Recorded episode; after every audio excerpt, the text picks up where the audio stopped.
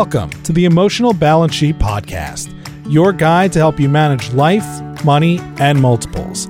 Each episode, host Paul Fenner, Tama Capital's president and founder, and the proud parent of four amazing children, including one set of triplets, will provide insights on successfully sustaining an active lifestyle, career, and family through comprehensive wealth management strategies, financial education, and lifestyle planning specific to parents raising twins, triplets, and more.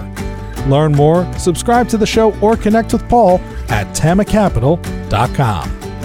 This podcast is for informational purposes only and should not be relied upon for investment decisions. Clients of TAMA may retain positions in the securities discussed in this podcast. How do you raise financially fit kids? Joline Godfrey has spent a lifetime helping families to do just this.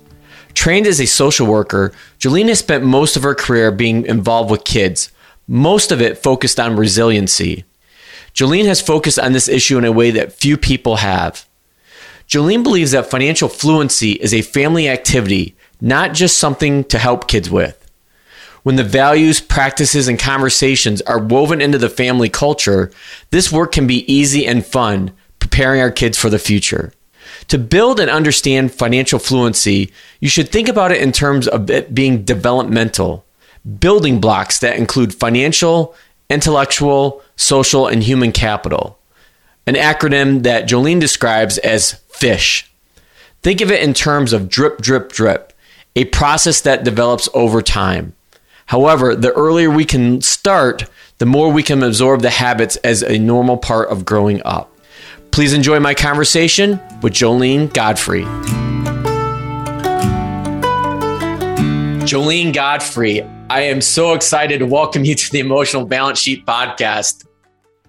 Well, look at what you're doing. I'm excited to be here. This is fun. And and to think that we have a triplet connection that I'm sure that we will talk about throughout our conversation. Can't wait. Exactly. And it's it's funny because the, the more I get known and the more I talk to people, somebody always knows somebody that has a set of triplets. And uh, what what some people may or may not know is even in this really small community that I live in in Commerce Township, which is outside of, of Metro Detroit, even within our subdivision, I think there's like 270 house houses in here. There's actually three sets of triplets that live in here. My word! But the Fenner the Fenner triplets are the originals, so. That's what matters.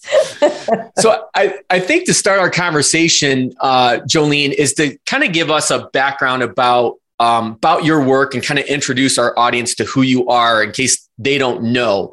Um, and and I, as we were talking before I hit the record button, I found you through your your work in your book, Raising Financially Fit Kids, which we're going to talk about a lot, um, which is near and dear to me with these triplets plus one that I'm trying to raise. So I'll I'll turn it over to you. Well, I'm an odd duck, and I say that because I'm trained as a clinical social worker who spent a lot of years doing family therapy and clinical work. Um, so I'm not. I didn't come at this as a financial professional. In other words, I started, as I said, in social work, ended up becoming the in house shrink at the Polaroid Corporation now 100 years ago, it seems like. Um, but that already was a strange turn for a social worker. But that sort of pushed my entrepreneurial bug, and we won't even go into what that all looked like. Eventually, though, um, I ended up doing um, writing a letter to Inc. magazine this was on the anniversary of its 10th year. And that year, they came out with a cover story on the uh, what did they call it? The the dream team of American entrepreneurs. And I opened it really excitedly, only of course to discover it was all white dudes in there, and there were none of my female friends of any color. And um, I wrote a letter to the editor, who at the time was George Gendron, who was the founding editor. And I tell you, I go into this piece of it because that launched a real interest for me in the lives of women who had chosen to become entrepreneurs, who'd kind of stepped away from corporate America and thought, I'm just going to do this on my own. Inc. ended up supporting a series of interviews and my first book on women entrepreneurs. And when that was done, I suddenly understood that what I really cared about was what might have happened if any of those young women or those women, because they, I think the oldest at the time was 65 that I was interviewing, I was curious if anybody had talked to them about money when they were little girls, how would their lives have been different?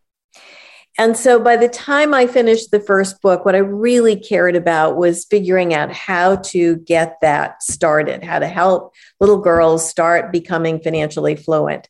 That is another whole long story of itself, but I will say that it took me about six years before I decided that was really important. It's still very important, but it turns out financial fluency is important for both boys and girls we assume too little for girls and too much for boys. So we've got problems on both sides. And it was out of that that the first Raising Financially Fit Kids book grew.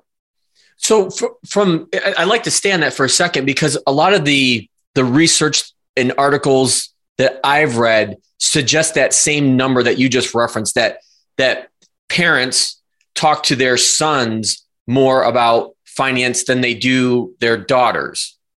Yep. The, and then the downside of that that happens is parents assume that their little boys are picking it all up and they're getting it and they're going to be, you know, just fine. They don't have to do anything other than kind of bring them on board informally. What I found was that that doesn't, that's not quite enough.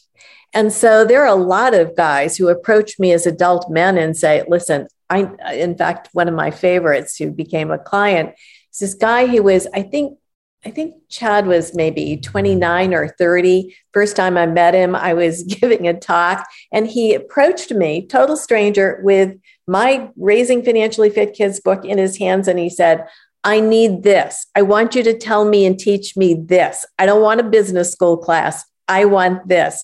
And what he was saying is what I get all the time, which is look, we need to start with basics. We we can't assume people step in and suddenly they magically know how to invest or how to talk to an advisor or how to think critically about financial decisions and and I just say to families all the time, you know, you would not leave a kid in the middle of Lenin Square in Moscow and think that they could speak Russian.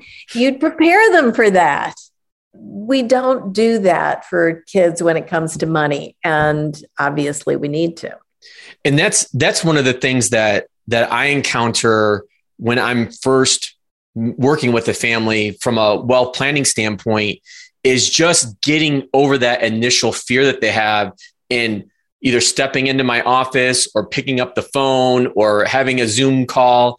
And that is not lost on me. And i think that over the years I have become, or at least tried to become, extremely empathetic because yeah. I try to put myself in that family's position where it took it's taking a lot of courage to be able to say I need help and I want to work with you. And yet most people don't know where to begin.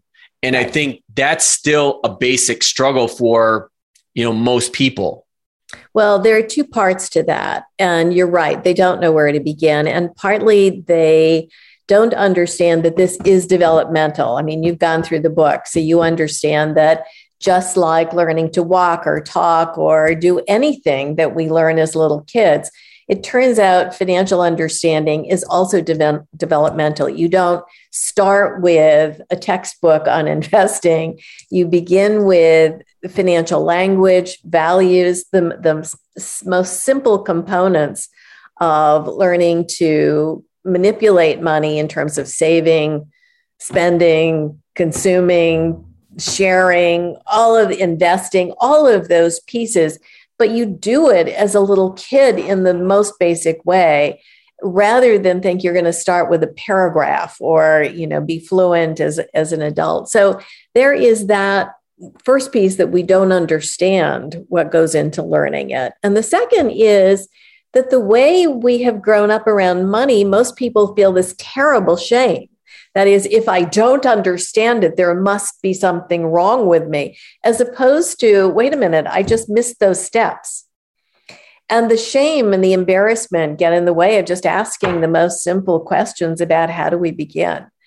Um, and I think those of you, and I truly count you in this very tiny group, those of you who are really uh, using, I guess, compassion with clients are going to open some doors for them that they many people never get in their entire lives. Yeah, and that's that's what I find so rewarding about what I do is helping people from the the was it the Simon Garfunkel song Bridge Over Troubled Waters? Yes, yes exactly. It's perfect. And and I don't know. I still, I was I actually was talking to a, a, fellow colleague earlier this morning, and I said, I still, I don't know when somebody's going to pick up the phone and call me and want my help. But once I sp- start talking to them, I automatically know I get to know the why really quick. Right. And it, it's it's always a plethora of reasons, but it's usually around some kind of life transition. And I think that's the one thing that we completely underestimate is the number of life transitions that we go to or go through during our lives. Now, most people will think of the big ones like getting married or potentially getting divorced or having kids. But you know, a lot of of of the people that I've worked with and centered around, which is families, what's one of the biggest things or components to a family? It's mom and dad's career. And when you're going through a career transition, whether it's self-induced or chosen, that's that's a major um, life transition that's really underestimated. Right.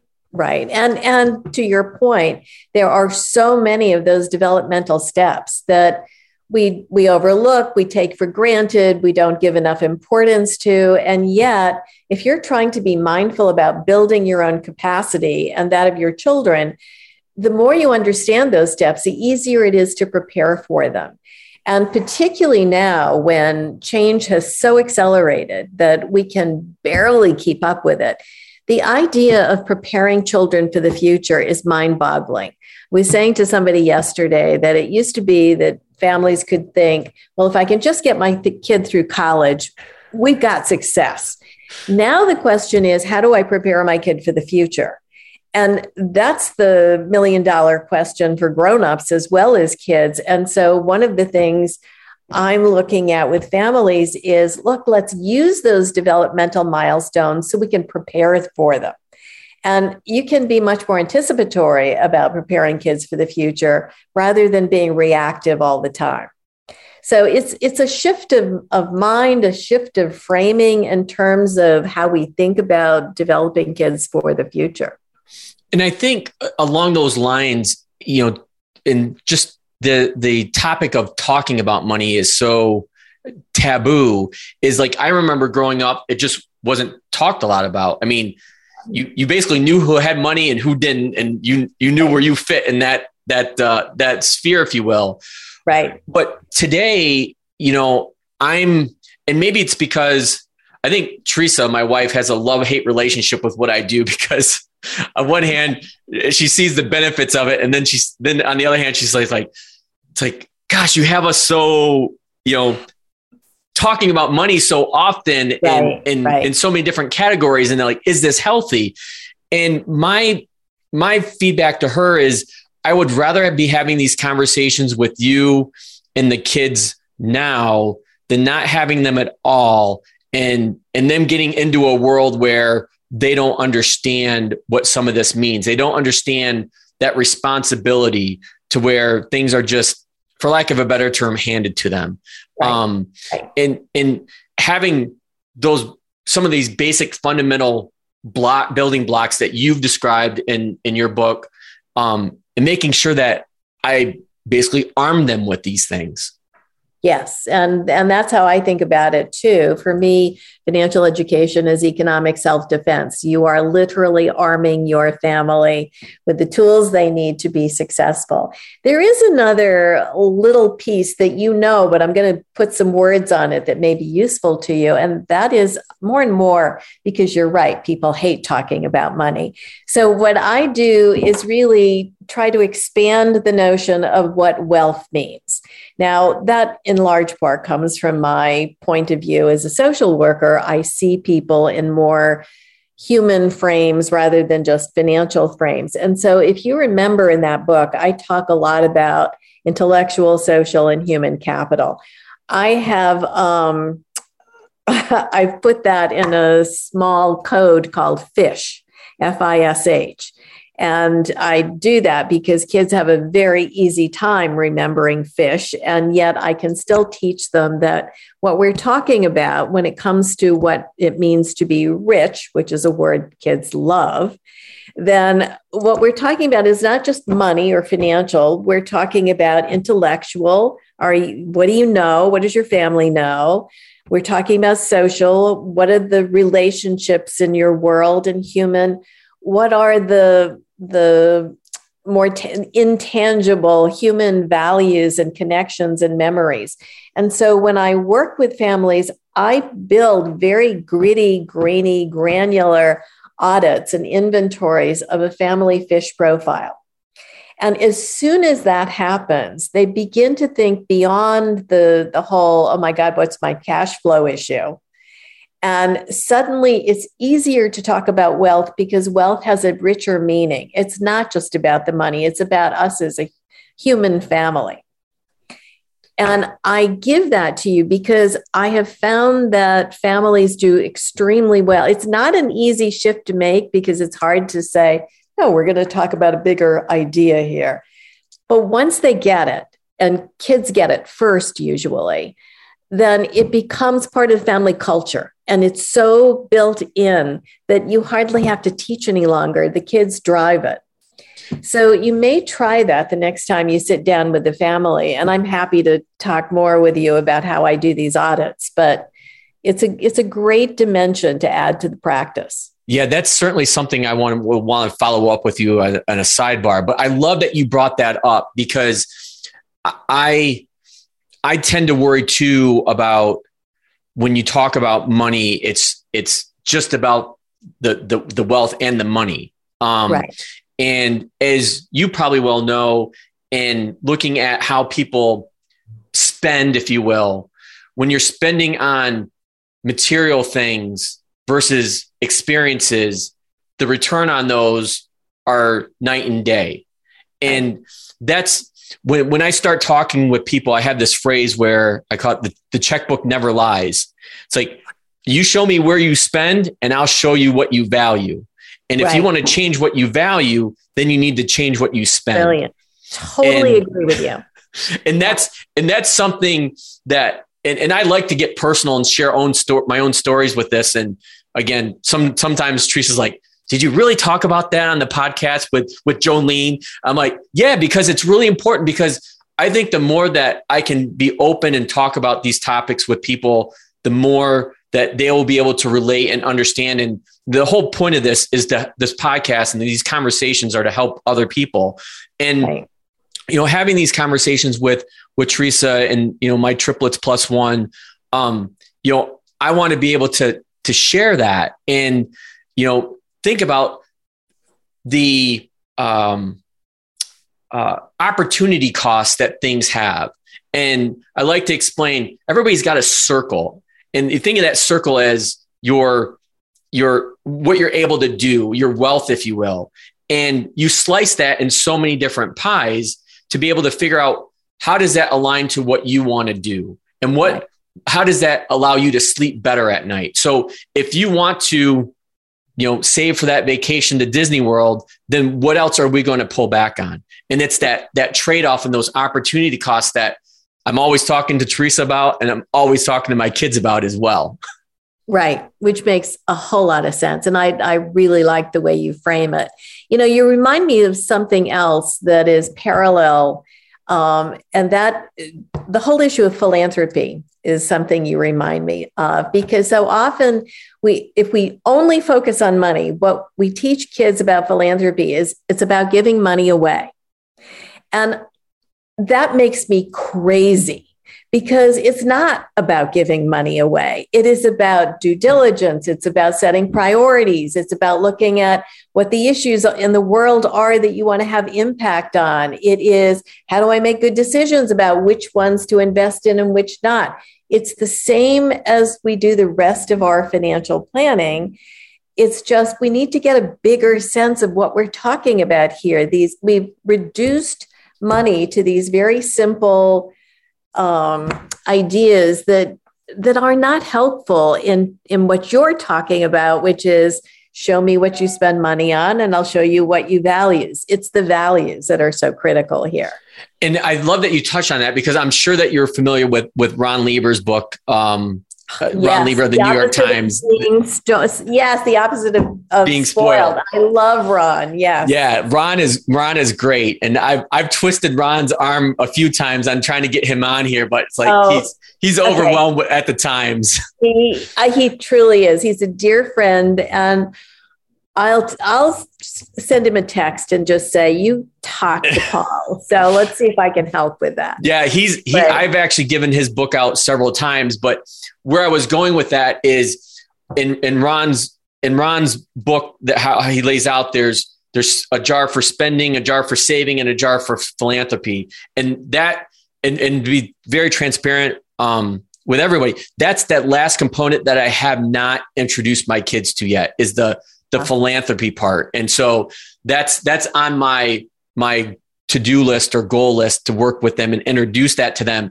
And to your point, Joline, I think you make an excellent one there where it's not just about giving money. It's like why why do you want to help this organization where, where, why do you see the value in what they do and how does that make you feel well, and how do you move from what I, what lots of people refer to as checkbook philanthropy to more strategic philanthropy? Mm-hmm. And interestingly, I watch 10 year olds figure that out. If you give them the models, if you do, a, say, a, a quadrant on a white piece of paper and you say, okay, let's figure out on this do you do you care about things in the world or right here in home in the local town? Is it emergencies? Is it long term you let them work through that.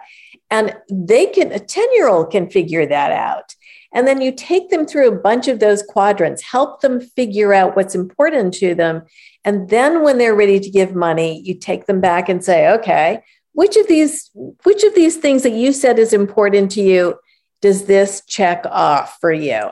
Honestly, I think people underestimate the intellect of young children in terms of making values decisions. And sometimes they're better at it than their grown up parents. Yeah, I, I was just going to say that that I've I've seen instances with my own kids where they actually teach me about it because they they can see and really articulate the the value in what they either want to do or what they want to buy and can put good reason and rationale behind behind that justification right right yeah anybody who's ever argued with a kid about what they want knows that they can run circles around you in terms of their logic in that regard. yeah, sometimes they're they're too smart for their own good. Exactly, exactly. So one of the areas I wanted to pivot to next was this financial apprenticeship framework that that you've developed. Can you talk to us a little bit more about that framework and how that works? Sure. So um, I think I said a few minutes ago, I think developmentally, that is, I'm deeply aware that there are some things, you know, they're just almost a time clock of when kids learn to you know, crawl, walk, stand, all of those things. Um, it's the same with our language, it is developmental. Um, you know, at two, you don't start reading Kant or, you know, giving long sentences. It turns out it's the true the same for financial conceptualization that you begin with very small ideas and foundations and language and you use those early building blocks, if you will, to build on. And so when I, again, because I think developmentally, what I began to do is think, well, what is it we need to begin uh, sort of four to six year old with? What do we need to begin to be doing then with a seven to 10 year old? And I began to put out the very specific tasks that needed to be mastered at those ages. Now, it's important to know, and this is where a lot of people get confused. Remember, I'm talking developmentally, not chronologically. So, families will say, "Oh my God, that's that's terrible. I've got a 16 year old, and it's too late. It's all over." And of course, what I have to say is no, that's chronologically they're 16, but developmentally they're young. They're they're just beginning. So let's go back with that 16 year old and start at the beginning. It's why that 30 year old came to me and said, I want this. I want to start here. That is because- such an excellent point because I was just going to say, like, sometimes with my my triplets are 11 and my plus one is nine. I'm I, I feel like sometimes I've missed the boat with them already. But you're saying no, no, no. forget the forget the chronological age think about where they are developmentally. Developmentally, they're at the beginning. And so it doesn't mean that you're going to insult them with putting them through baby steps. I mean, obviously that would be humiliating for a child. Instead, doesn't matter if they're 35 or 13. What we do is begin with activities and readings and conversations, all that begin with the very early stages of language, values, skills, the fish audit, all of those things that now you build on. So as you master one set of skills, you build on it and do more. Um, it's like any kind of learning, it's just somehow we don't wrap our brain around the fact that that's how we learn financial as well.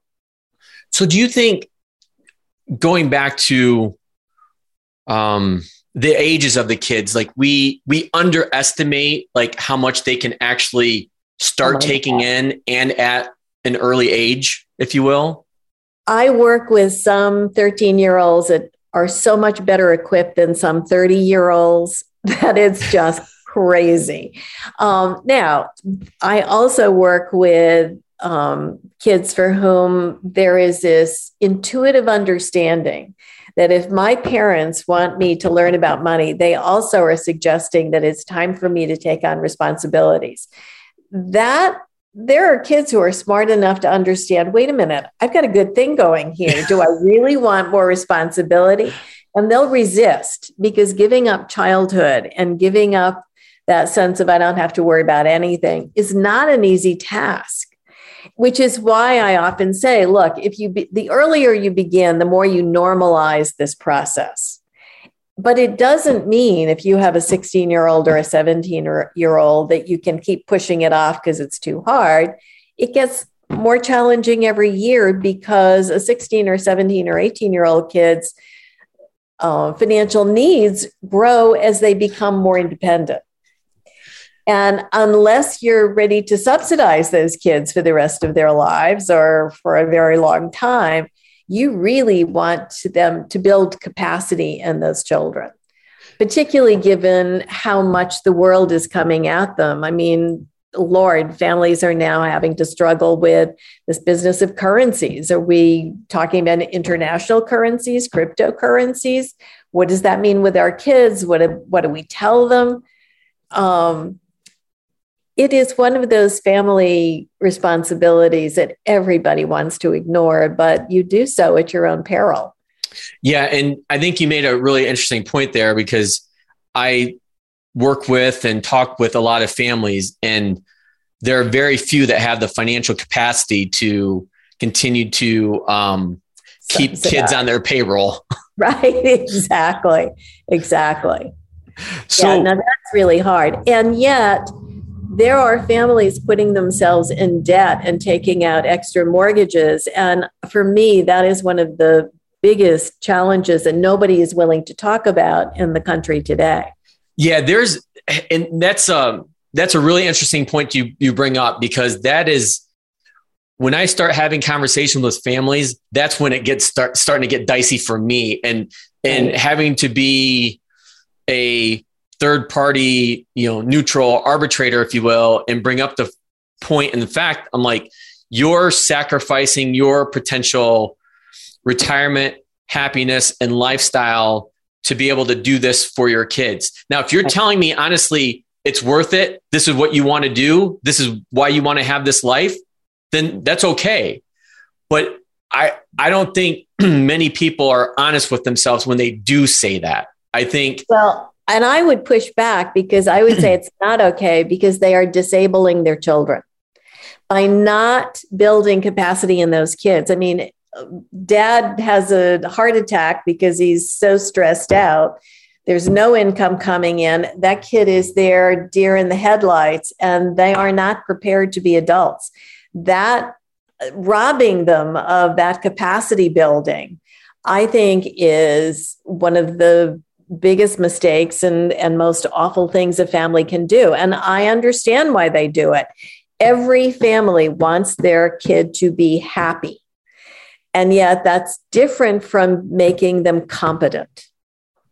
And I think that that trade off between this sort of idealized notion of what it means to be happy versus building strengths in kids is one of the, I don't know how we got so astray on that over the last number of decades, but we do. And confusing making a kid happy with keeping them from having to have any responsibility, I think is just criminal. So I I struggle with that. And I know a lot of other families do. And I can give you a very, very basic uh, example of that is when it comes to electronic devices.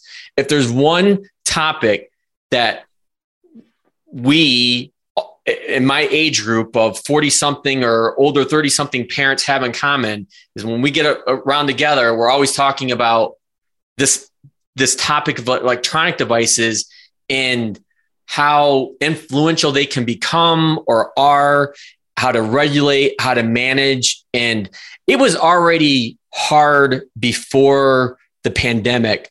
But right. once the pandemic hit and, you know, we found ourselves trying to homeschool plus trying to work from home at the same time, it, it, it became really hard. And I see it more so in boys than I do the girls because obviously I've got my own petri dish here. But then when I'm mm-hmm. talking with other families as well, they're telling me the same things. And yeah. that's that's a major concern, and we're we're still trying to get our arms around it. So there is a response to that. I'm going to try to give you a very quick one, but we may want to talk about this offline as well. Um, here's the story. I'm giving a talk at the Harvard Business School. I finish as I always do, and at the end of it, I have this long line of Harvard Business School graduates who are at the reunion and they are just dying to tell me a story because of something I've said in this talk.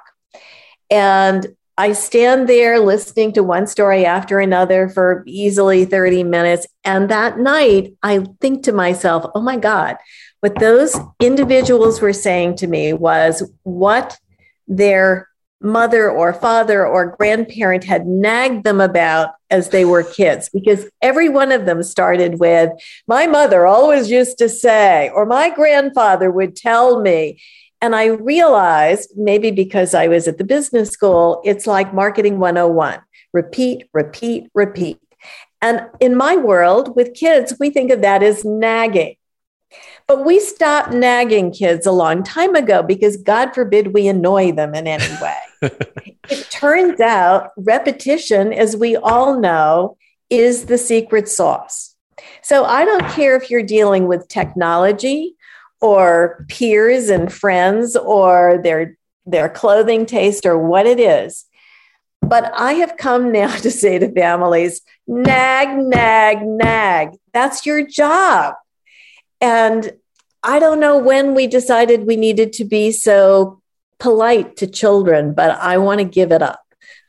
That is that is extremely ex- insightful and and I wish that we are in the same room. I'd give you a big hug right now, Joline, because Teresa and I have literally been talking about this, you know, quite often and trying to figure out like because it's and I hear this from other parents too. It's just they you get worn down. Like you, you, you, like to your point, you repeat, repeat, repeat, nag, nag, nag, and you just get to a point where you get exhausting. You, it's exhausting.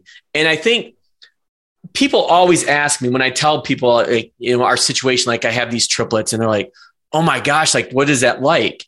And the the one example I've been giving lately, it's like it's they just come at you in in waves versus right. having one or two. Like there there is a distinction between man to man and zone defense when it comes to parenting, which I know you probably know all too well, especially with that smile right now on your face, yes, which our audience yes. can't see right now because we're, we're, we're at a podcast. But you, they just, they just continue.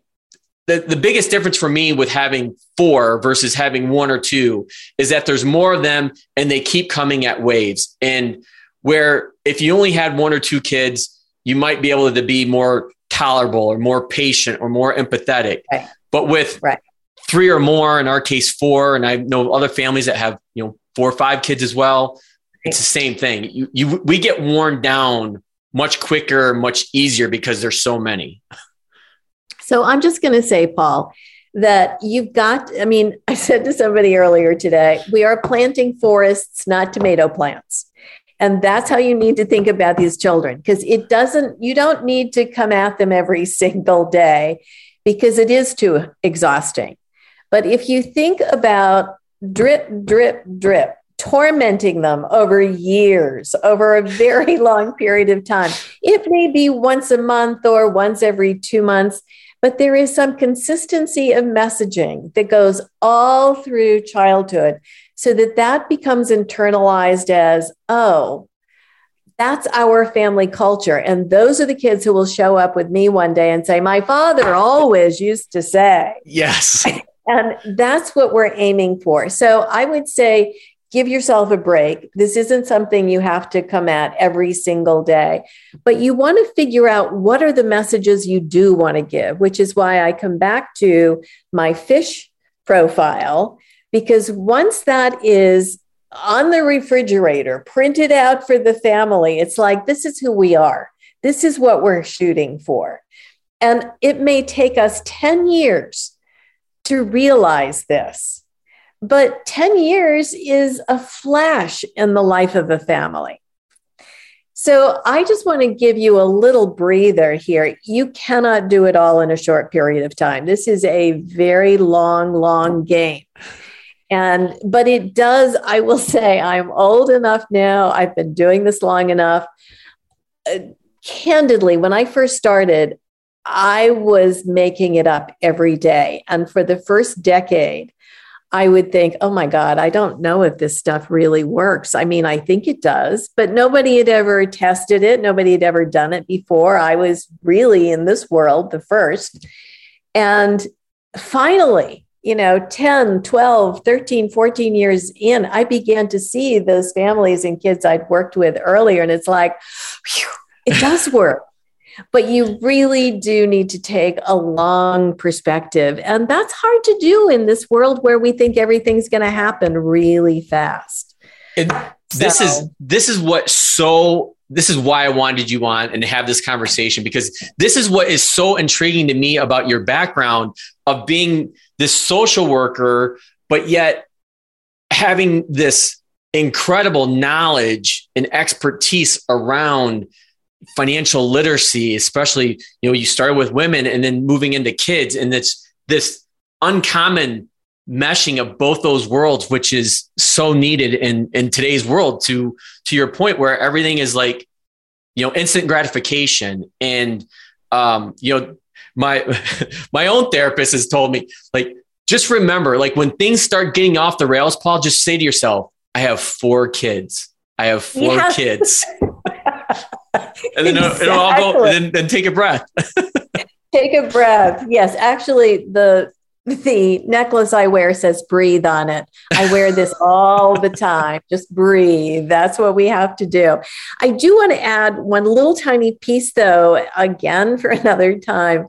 Um, in addition to families, to, to children, to women, to families and kids, I now have come to understand the importance of everything we're talking about for people I refer to as the financial novice. And I would say almost anybody over 18 up to the age of 95 if they have not gone down their own sort of professional financial road, they are a financial novice. They are dependent on professionals. I mean, I would not pretend that I understand intellectual property the way my IP lawyer does, nor does anybody expect me to. Right. But somehow, when it comes to money, we expect people to have almost the same level of understanding as a professional. And it's like, no, it doesn't work that way. You really do need uh, to understand that these are adult novices and they too are just beginning because none of us got this education early on. So, I think where I want to go next, because I know I, I only have you for a finite period of time, but I want to come know. back to the book, Raising Financially Fit Kids. And I know this will put you on the spot, but if there's one, two, three critical points that you would want parents to know about the book. And obviously, we're going to put a link in our show notes, um, you know, for people to go and, and get it, which I highly recommend. Um, what would those critical points be that you would want parents to know about? Um, think in terms of drip, drip, drip over a long period of time in terms of instilling language, values, and skills. This is not an overnight process begin early. And if you don't begin early, don't don't freak out. Just begin at the beginning, no matter how old the kid is. Um, and you, I think you see in the book, I talk about whether they're 12 or 16, what it means to start at the beginning. So that's the second thing. I think the third thing I would say is this business of really expanding the notion of what it means to be wealthy in a family. And I mean that regardless of what your asset base is. It's not just about what kind of money you're bringing home, it is about understanding and really understanding how to leverage the intellectual life of the family, the the talents, the knowledge, the experience and education. It's understanding how to leverage the relationships, not just in a transactional way, but in a real way. And it's about understanding that that human capital, that sense of identity, is so much more valuable than anybody ever pays attention to. The great dilemma in the country today is the number of kids who are feeling anxiety. Mm. Now, they're feeling yes. anxiety for a gazillion reasons, but not the least of those reasons has to do with trying to now answer the question who am I? Who am I in the context of, I don't even know if I go to school full time. Who am I? I don't know what kind of careers are ever going to be out there. Who am I? What kind of job am I going to have? Anxiety is at the root of many of the things families are dealing with. And that for me is part of this whole fluency piece. If you can help kids understand internally who they are, it is a step forward that is going to make both their lives and the family life that much more stable, rewarding, um, fulfilling. So these are big issues. It's not as easy as I'm going to teach kids how to do a balance sheet or a checkbook. These are big, but they are juicy, marvelous issues and can really enrich family life. So I know that usually most people that listen to the show know that my my closing question is I ask what the best thing about being a parent is. And I, I know that you don't have any kids. Um, and it's funny because when, when we were emailing back and forth on on uh, on our topics on the on the conversation, you had you kind of made this point. I got to look at my notes where it's like I'm not, and I'm paraphrasing here. I'm not sure if I, I would be able to be where I'm at today if I had those kids. I'm sure I wouldn't have. I'm, and partly that's because over the course of my career, I have worked with well over 400 of the world's wealthiest families. I'm, one of my clients had 250 family members over five generations. Another one had 150 over four generations. I mean, I'm dealing with really big, complex systems. Had I had to go home and deal with my own system, I probably would have torn my hair out. Uh, but I think the upside of that is that I've had a chance to see so much variability across families. And I've seen so many things work, no matter how crazy it seemed. And I've seen so many things that in patterns really don't work any longer, and we have to pay attention to that. I had the time and the ability to observe in a way that I probably would not have been able to do had I been an active parent. But I will say, weirdly, my undergraduate degree was in child development. I had no idea what I was going to do with my life, but here I am decades later thinking, yeah, that was exactly the right place to begin. So there you go. Well, I you you I didn't even have to ask the question that you answered for for us, and um, I I cannot thank you enough, Joline, for being on on the show because I know that that your time is priority, um, and uh, I I just want everybody to realize what a tremendous resource you are. I mean, you've written so many books, so many publications, not just raising financially fit kids, but others as well. And you know, we'll definitely link to the book and um, your website so people can can find out more about you. Um, but Joline Godfrey, I can't thank you enough for being on the show, and and I I'm really looking forward to building a, a, a long long runway relationship with you. Drip, drip, drip. drip, drip, drip. Exactly. Thank you so much, Paul. It's fun to talk to you. More later. Thank you for listening to this episode of the Emotional Balance Sheet Podcast. Please visit tamacapital.com to subscribe to this podcast or to connect with certified financial planner and registered investment advisor Paul Fenner of Tama Capital. And please join us again next time on the Emotional Balance Sheet Podcast.